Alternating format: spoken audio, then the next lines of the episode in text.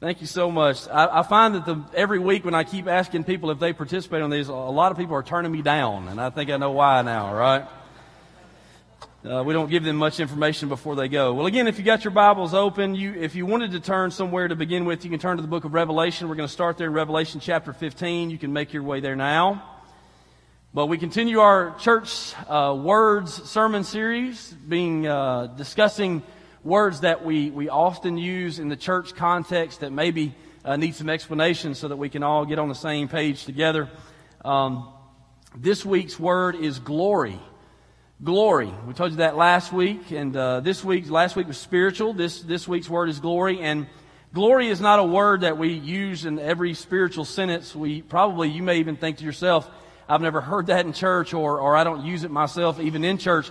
But if you have heard it in church, probably the place that you have heard the word glory is in the music.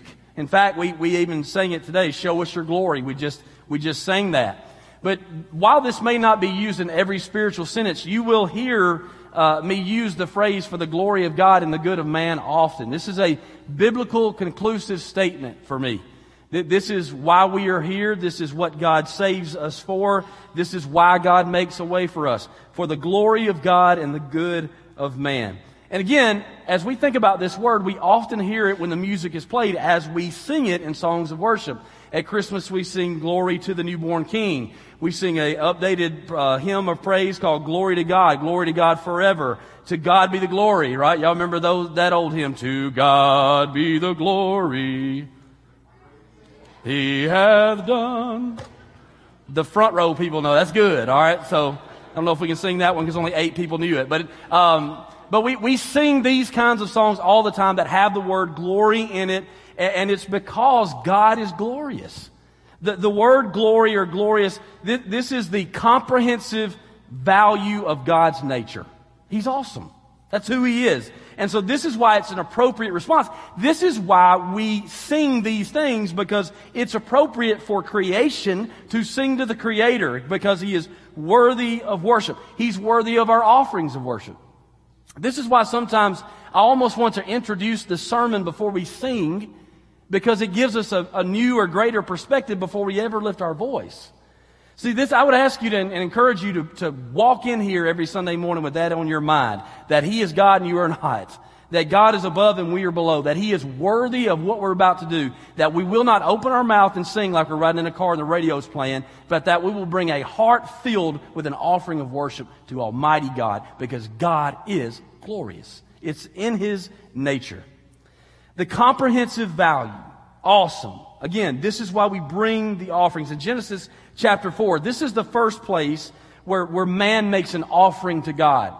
In their desire to worship, Cain and Abel bring offerings to God. And, and Cain brought an offering that was part of what he could give, and Abel brought the best. You remember this in Genesis chapter 4? Well, within this brief passage, man is making an offering of worship to God. And God, knowing their heart, either rejected that offering or he accepted that offering. This is a, part of the nature of relationship between man and God. This is acceptable and appropriate between man and God because here's God or here's God and here's man. And because of that, because God knows his worth and because it's appropriate and he's glorious, worship is therefore appropriate. Sometimes we need a reminder of just that. That God is God. He is over us. He has all authority. He is all knowing. God is glorious. He, above all, is holy. And while He is relational, and while the scriptures tell us that we are the children of God, and even tells us that we are the friends of God, we are still God's creation where He is up here and we are down here, and it's appropriate for us to worship and give our offerings unto the Lord. The scripture in Revelation chapter 15 verse 4, if you're there, this is what the Bible says. Who will not fear you, Lord, and glorify your name? For you alone are holy. All nations will come and worship before you, for your righteous deeds have been revealed. This is one of those scriptures where if we closed the Bible up and went on home, you could think about it for the rest of the week and it would preach. I want you to listen to it one more time as we read it again. Who will not fear you, Lord, and glorify your name? For you alone are holy. All nations will come and worship before you, for your righteous deeds have been revealed. No one's like God. No one. And if this statement is difficult for you to grasp today, that no one is like God, you have a high view of yourself or of men and a very low view of divinity. Man is only awesome if somebody tells them that they're awesome. Man is only awesome when they've done something and other men or other women tell that man or woman that they are awesome because of the thing that they've done. And you could say that that person has glory, but that glory only goes so far. here's what I mean. My friends and I uh, talk regularly, and a lot of times we talk about sports. We all enjoy sports, and so we talk about who's the best player to ever play fill in the blank. And every time we do that, varying opinions flow, right? All the time. So I did a little experiment last week. We're on a group text. I said, all right, guys, sermon research here. Let, let me hit you with something. I'll tell you why I'm doing it later. I said, go. I said, tell me who's the best baseball player of all time, of all time. Within 10 minutes, we had 10 different answers. Why is that? Who's the most glorious baseball player of all time? And within 10 minutes, 10 different answers. The reason why that is, is because we're voting who's the most famous of men that are flawed. When you play baseball, there's a category for errors. And so you have flawed people voting on the glory of flawed people. So it's flawed all the way around. So when you talk about the glory assigned to men, and sometimes the thing that we search after, whether we admit it or we don't, you have people assigned glory that's only going to last so long because somebody's going to come greater than them later, and all of a sudden their glory's gone. And they're not glorious anymore. And the ones that are voting on this glory are limited in perspective. There's no way that I can go back and watch Ty Cobb play baseball. So guess what? For me, he's not the most glorious because I've never seen him play. So you have a limited person assigning glory to limited people. And this is why when glory runs out for man, regardless of whether it's now or later, we're brought back to the reality and the truth that there's only one that's all powerful. There's only one that's ever played with no categorical statistic for error. There's only one. And that is God. It is in His very nature that He is glorious. I think about now, you, you, think about who we are and what we've seen. Again, the assignment of glory that we give. We've just seen, as you talk to young folks now and you ask them, well, who's the best basketball player that's ever lived? Well, a lot of them will say LeBron James and Kobe Bryant. I'm like, no, no, no, no, no. You guys, it's 23 and he wears red and black. That's who, like, what are y'all thinking? But the problem with that, they've never seen him play. So again, it's limited perspectives from limited people assigning glory all the way around. And man is only awesome when someone says so. And that's according to another flawed human being. God is awesome just because He is. He is God. All powerful, all knowing, everywhere, pre- everywhere present, completely good. Completely. This is who God is. Now, we say that, and you may ask the question, well, how do you know that? You just think that there's a God and He's awesome, and you just assign that to Him. All of a sudden, you've assigned a flawed, limited human being, have assigned glory of God to God based on what you think are filled. No, no, no. The end of verse 4 of Revelation 15 says, For your righteous deeds have been revealed. God's goodness has been revealed. God is not trying to keep himself from you. God is not trying to, to keep his identity a secret. He's not trying to hide from us. Moses asked God in Exodus chapter 33 verse 18, as the people of God in Israel were making their way to the promised land, Moses asked God, God, let me see your glory. At first he had said, please go with us. If you don't go with us, none of this is going to happen. It's not going to be any good. And God said, I'll go. And then he said, let me see your glory, Lord. Let me see how awesome you are. Let me see your fame right before me. And you know what God told him? I'll do it. I will. The scripture even says that, that he will be found by us if we seek him with all our heart. He's not trying to hide from us. Same thing with Moses. So when Moses said, please let me see your glory, God said, I'll give it to you. I'll show you my goodness for the glory of my name right now. And so what God did is he took Moses and he hid him behind the crevice of a rock and all of the goodness of God. And I don't know what that looks like, but I bet it was awesome because I know his nature. And all of the goodness of God passed before Moses. And Moses only got to see the backside of his glory. And the reason for that is because the scripture teaches that if he saw all of it, it would have killed him. So to spare Moses from death at that point, and to keep him in line with his purpose, he showed him his goodness, but he only showed him part of it because all of it being shown to Moses would take him out. So if you're wanting to see God, if you need to see God, to believe God, then look for his goodness and don't look for his face. And if you're trying to look for his face and he don't give it to you, it's because he's trying to keep you alive. It's because we're limited in who we are. Why is that so hard to buy for us? That there's someone actually greater than us. That God is actually all powerful, all knowing, all glorious. God's glory is manifested. Now, that's a $5 word. It just means God's glory is put on display. He shows it to us. Now, how is that? God's glory is displayed, first of all, in creation. If you're taking notes, God's glory is displayed in creation. The scripture says in the book of Psalm in chapter 19, verse 1, that the heavens proclaim the glory of God.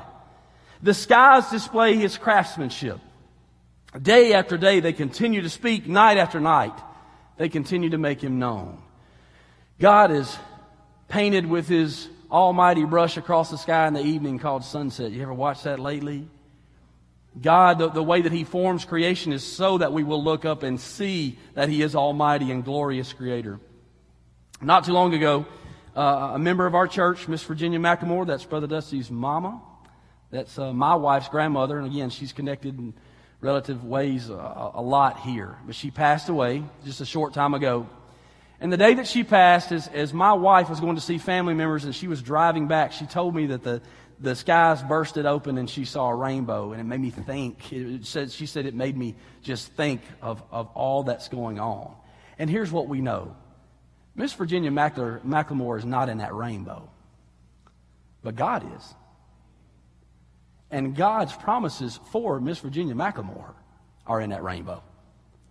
And so when we look up and see creation given to us by the Creator, it reminds us of who He is and who we are not and why we need to know Him and that we can. So when you skip on down to the beach this summer and the water only stops at a certain point, that's because God says it will stop at a certain point. See, that's, that's the order of creation that God gives.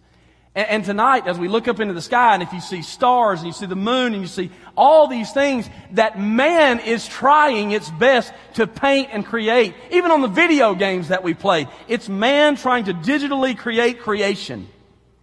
That's what God does. And so when we see it, we are to recognize the gloriousness of God, the glory of who He is, for us to recognize that He is not hiding Himself from us. He's on full display for the world to see. And this is how he displays his glory. It's also displayed in his presence. God's glory is put on display in his presence through the tabernacle and the temple. If you look through the Old Testament, God was not hiding his presence from his people. He created a people for himself. The nation of Israel was to be blessed and to represent blessing to the entire world. And so God was to give him his presence, his actual presence in the Old Testament. If you look there at, Israel as it was making its way to the promised land, they, they had a, a tent of meeting that was set up for God's very presence to dwell. And so God's glory was actually in literally the midst of the people in the tabernacle. And then, once they were in the promised land, King David desired to build a temple, a permanent earthly residence for the glory of God to dwell. And so that was seen through by his son Solomon, and God actually dwelt there amongst his people. In 1 Kings chapter 8 verse 11, the Bible says that his glory filled the temple. He was there. He wasn't trying to keep himself from people. He was there with people, and it gave the world a glimpse of what it's like for God to be with, for God to rule over, for God to bless his people. God was not keeping his glory from them. But then we read in Ezekiel the glory of God departed from the temple as consequence for people rejecting God. And so yes, God gives His presence and His glory to the Old Testament Israel. And as they begin to waver and turn, God's presence lifted His glory from that temple. And even now, in the New Testament era, even now, as, as we are saved, we call upon God to save us through faith in Jesus. We turn from ourselves and turn to God. What God gives us inside of us is His very presence. It's the Holy Spirit of God, the indwelling Spirit of God. This is why we read in the scripture, for God is working in you, giving you the desire. That's because God's Spirit, His presence, is on the inside of every believer. God is not trying to keep Himself from you at all. In fact, it's quite the opposite. God is trying to get inside of us to work towards the outside of us. But all these things, creation, the tabernacle, the temple, this was part of God's revelation of His glory. But the ultimate revelation is in His Son, Jesus. This is the ultimate revelation of, of God. This is why we sing and lift high the name of Jesus. If you entertain guests in your home and you want them to come in and see who you are and to see your identity, if you welcome them in, you may show them a certain place in your house that's you're really special to you. And you love it, it pretty much represents all of who you are. And maybe you take them to a wall, and these are our pictures, and this is kind of who our family is. Maybe you show them a family heirloom, something that's very important to you and your family. But if you have children, you want to make sure that you introduce them to your children because they're a living representative of your family, right? These are my kids. Even if they're not there, you'll take out your phone and be like, these are pictures of our kids. You want them to see living representatives of your identity, who you are. I would say most people do that. Now, some of us are thinking, y'all get back in the room and don't open the door. It's that kind of day, right? Just don't come out till we tell you. But we want them to see this living representative. This is what God does for the world. Remember what we said in Colossians last week that Jesus Christ is the visible image of the invisible God. God is showing who He is to the world through His Son Jesus. Turn to the book of John. John chapter 1. We're going to look at verses 14, 17, and 18. As you're turning there, I, sometimes we, we treat God as if He is a magician. Like, yeah, we've seen your tricks before. Give us something else. Like God works for us. Like we're paying God to put on a show for us. God, would you, what else you got? Yeah, we've seen the sunset and the water stop at our toes. We've seen creation move before us. We know about your word and your enduring word, how it continues to last through generations. And here we are now on Sunday morning. All of us come to hear it. Yeah, we got all that. We've heard about Jesus. But God, what else do you have? What are the tricks do you have up in your sleeve? So that we'll know that you're real. And guess what? God would do something else, and then you know what we do? What else you got? And God has made himself known throughout history, through creation, through his presence, and now through his son Jesus Christ. And we're not talking about a dead guy in here this morning. Because Jesus arose from the grave. He is the living God that sits at the right hand of God the Father Almighty. If you want to know what God is like, you look no further than Jesus. In John chapter 1 verse 14, the scripture says, So the Word became human and made his home among us. He was full of unfailing love and faithfulness, and we have seen his glory.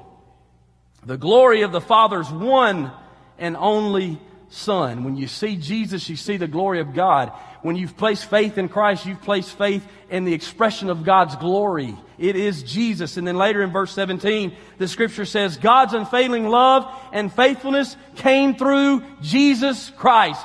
God's goodness ultimately was expressed on this earth through Jesus the Christ. This is why it's an everyday kind of big deal.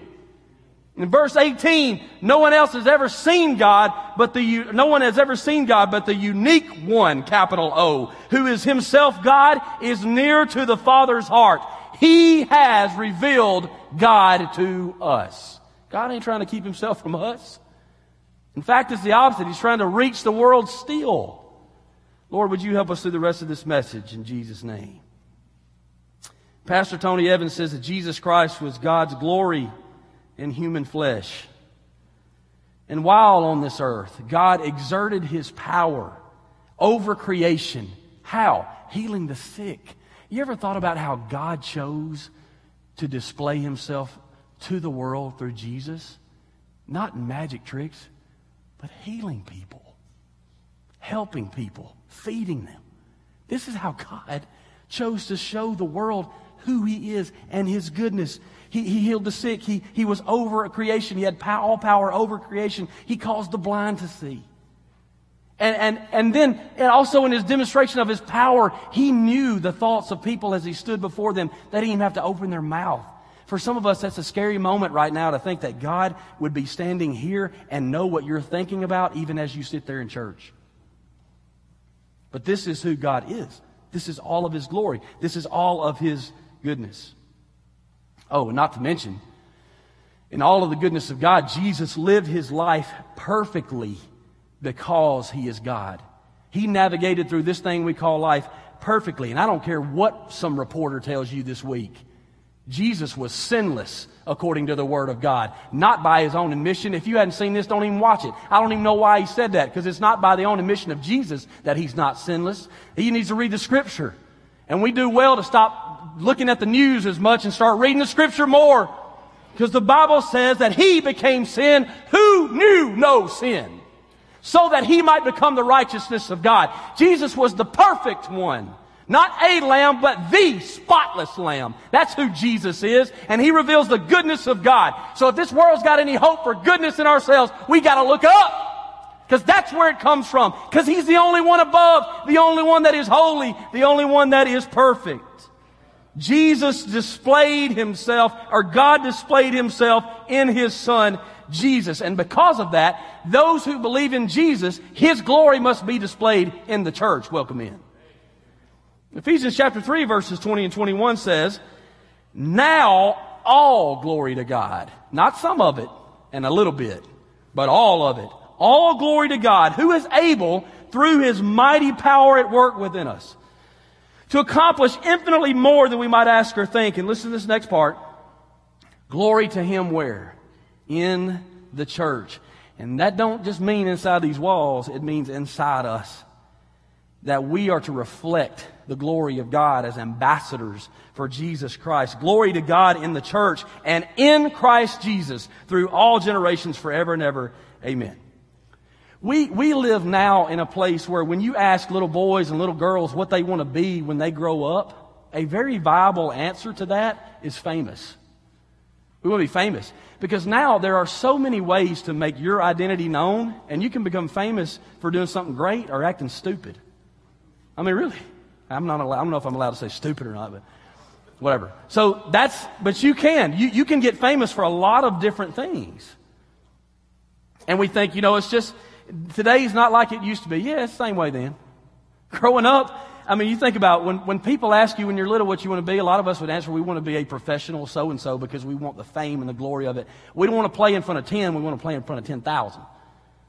And there's fame and there's glory there, and that's something on the inside of us that, that we're seeking within our, our sin nature. It was the same when I was a kid. You think about there's nothing new under the sun, the scripture says. Self promotion wasn't as easy when I was a kid, but we still grew up with a very popular broadcast called Lifestyles of the Rich and Famous. Sundrop wishes and cornbread dreams. That's not how it went. It's just the way I had pictured it. But this is this is what we grew up with. We grew up with a show coming on TV where we all wanted to watch it because they featured people that had yachts and mansions. Their name was in lights. We seek after those things because it's within our sin nature to steal glory from God. And we ain't worthy of it. Glory and fame for ourselves for what? For what? Why do we want this glory and fame for us? Because the scripture just said all glory to God. All glory to God. Not some of it, but all of it. And the Bible says in John 15, 5, I believe it's John 15, 5, apart from God, we can do nothing. Nothing of eternal value can be done in and of ourselves. Eternal value begins and ends with work for God's glory. The church is God's organization. And followers of Jesus are working for the glory of God. The, our, our, Southern Baptist president, J.D. Greear, says, whatever you do, do it well for the glory of God and do it strategically for the mission of God. That is the work of the church. Is, is we're not seeking fame in our name. We're seeking God's name to be promoted throughout the earth because there's only one name under heaven by which men must be saved. And that's Jesus. We're his representatives. We're his ambassadors. Can I tell you something that's very cool? The last three weddings that I've done, The last three weddings that I've officiated, and Brittany and I will sit and we will we'll counsel, premarital counselor with, the, with these young couples, and, and we'll ask them about, we'll talk about all these different things, and then we ask them about the service and service order and how do you want it. And the last three couples we've had have all asked us to share the gospel at their wedding. That's good, isn't it? It's so good I wish I'd have thought of it. It's like, man, what an opportunity. And that's what they know. They know that they have a crowd of people coming to see them for their glory. And what do they do as the church? They flip it. And they ask us to share the bad news of sin and the good news that God saves. That's good. It really is good. And, and a lot of times they're asking us to do that because they know friends and family that will be there, and it may be the only time that they get to he- good to hear or get to hear the good news that Jesus saves. You have what you have, you have it strategically for the glory of God. So God's glory has been and still is being revealed to the earth and to people. And as we think about our, our, our fame, I, would, I would, young folks, students, children, I would, I would encourage you to, to think about what we mentioned on the, the front end, which is glory can be assigned to you but it will not last. It will at some point fade away. Do y'all know, as I, there, I talk to young folks and I'll be like, you know, that song that Elvis sings, and they're like, who? And I'm like, who? Right? I mean, it's, it's that way with, with, with all these, with, with all, every name that you can think of. Generations pass by. I'll never forget. I was in the, I was in the truck with my dad. We were, uh, we were at a funeral home and we were making our way out and as we were, as we were making, I don't even know who we were there for, but I remember being in the truck with my dad. And before we left, my dad, in a very intentional moment, looked at me and he goes, You saw these cars around here, son? I said, Yes, sir. He said, Let me tell you something right now. You don't have to be famous to be respected. Never forget it. And all of a sudden, we are honoring someone, and we have so much respect for them because they have worked for the glory of God and not for their name. And it's good to attend a funeral like that and see those things. Think about that. The, the fame and glory that we could work for our own is for what? For how long? For a lifetime? See, God's eternal. That's what we're dealing with here. But see, there's more reasons about why God cares about His glory. And as we make our way there, let me tell you something. God cares about His glory. He cares about it big time. He cares about his name. He cares about his worth. He cares about his matchless value. And the scripture promotes the same idea. Psalm 96 verses 4 through 6. Great is the Lord. He is most worthy of praise. Most worthy of praise. He is to be feared above all gods. The gods of other nations are mere idols, but the Lord has made the heavens. Honor and majesty surround him. Strength and beauty fill his sanctuary. The nations or the gods of other nations are mere idols. God makes no room for rivals because he don't have any. God knows if you were to worship a rival God that doesn't exist, then what in the world are you doing? And sometimes the rival God that we exist is, is not made out of a block of wood. We're looking at him in the mirror.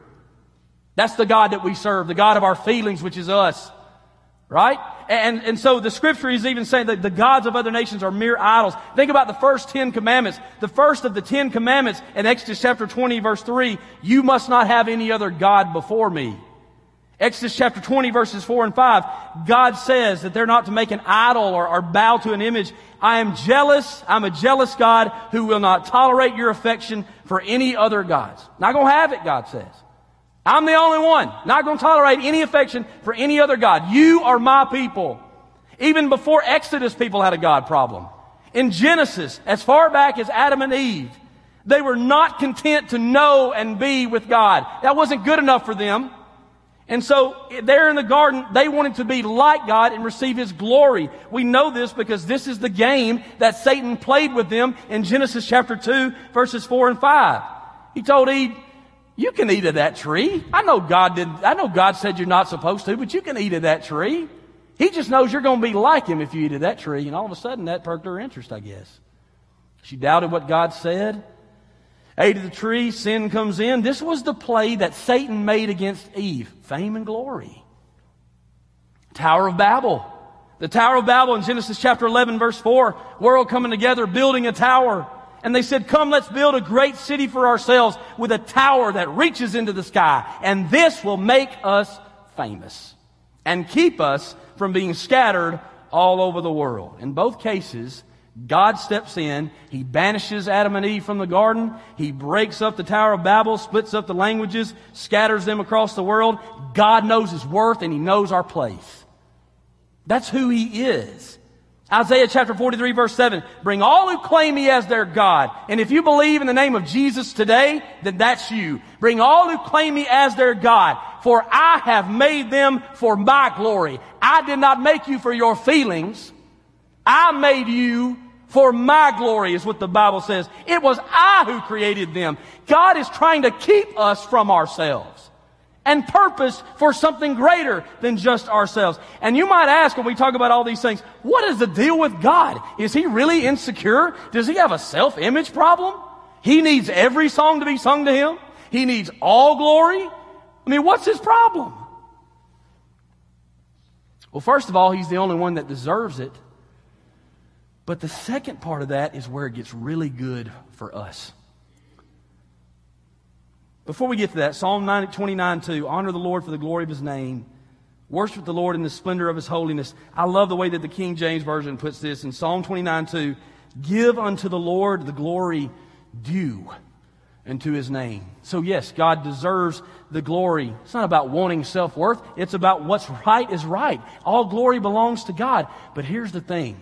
When we buy in that all glory works to God or all glory belongs to God, we then understand that God's glory works for us. Now that's the good part. God's glory works for us. If we would abide by God's glory, if we would seek to make much of God, then we'll live right, do right, and die right, and our life will count for something. It'll count for something in all eternity. God cares about His glory because He knows what He's worth, but He also knows our need. We need the glory of God. And God's glory works for us. He desires the best for us, and He knows what's best for Him. This is why God is working us away from idols, and He always has. And why God is working us towards Himself. Yes, at the name of Jesus, every knee will bow. You may be sitting here today because somebody asked you to come and you didn't want to come at all, and you may leave unchanged. But you should know that the scripture says that at the name of Jesus, every knee will bow. And He's working for us to do that willingly, not unwillingly, because He knows what's best for His creation. He doesn't make people worship Him. God's a gentleman. He desires people to worship Him. He desires it in relationship. Think about Abraham. When God called Abraham to be a representative for his business throughout the nations and to choose a people for himself, how did he call Abraham? Did he force him to do it? Did he force him to say, You're going to work for me? I don't care if you want to or not. What did he do? Nope, he blessed him. He blessed him. That's how God deals. He blessed him. Think about us. God's called us to go into all the world and preach the gospel called us to make disciples. How does He do that with us? Does He make us do it? Nope, He saves us even better. See, this is how God operates. His glory works for our good. Here's something else. He's saddened by false worship. Saddened by it. Because it steals from the glory that's His, yes. But false worship damages His people. He damages, it damages people. God knows that if we give allegiance to anything or anyone else that is not worth the glory, then we are worshiping the equivalent of a block of wood. See, this is what God was working against in the Old Testament. Get rid of these images. Even mentioning in certain places of Scripture, you're, you're worshiping what is the equivalent of a tree cut down. Y'all don't know this. Some of y'all know this because you're in there. Some of you don't. I don't even know if Brother Dusty knows this. But while I was a student pastor here, I brought in a totem pole. Brought it in, stood about this tall, about this big around, brought it into the student ministry worship center, sat it right there in front of all the students. And for some of you, they're like, oh my goodness, it ain't real. It's a block of wood. And that's why I brought it in there. Because God was saying, you are worshiping things that I've created to be your creator. And that ain't how it goes. I wanted to show them visibly how silly it looked for the things that we worship. Looks even sillier when we look at ourselves in the mirror and we do whatever we want to do, that we worship that idol just as well. Something that God has created now becomes the one that is the creator, or we worship Him as such. And so God, this is why, this is why God cares so much about His glory. Yes, because He's worth it, but yes, because it's foolish to worship and live by anyone or anything else. See, that's how He works for us. He's for us. Our worship is simply relationship from the appropriate position. God up here and man down here. And that's the only way it will work for His glory. But that's also the only way it will work for your good is if you have this high view of God that He is, as we're reminded by the thunder. This is who He is. Because God is glorious, whenever God shows up, everything changes. Whenever God shows up, everything changes. And this is where I would lead us to today. If, if you're here today and thinking, I need this, I need God, I want to go in this direction, I'm going to tell you, when God gets in the picture and you allow Him to lead, things begin to change. Somebody give testimony to that today. Amen. Isaiah chapter 64 verse 2.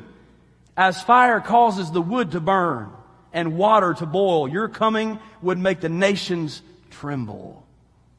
And then your enemies would learn the reason for your fame. Think about what the scripture says. As fire causes wood to burn.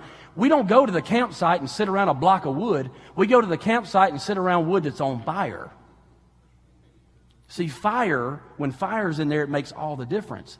Same thing when you're preparing food to cook and cook out the impurities and, and, you're making it ready for consumption. Water doesn't make that happen. Boiling water does.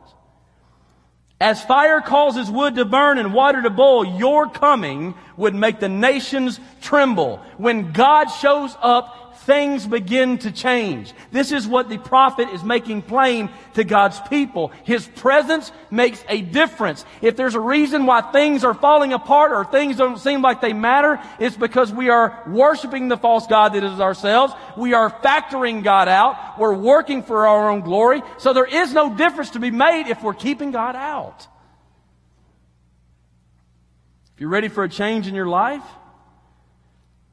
Consider bringing to a close your own and live for the glory of God because God deserves all recognition. And when we glory God, God works for us. Amen? Let's bow our heads.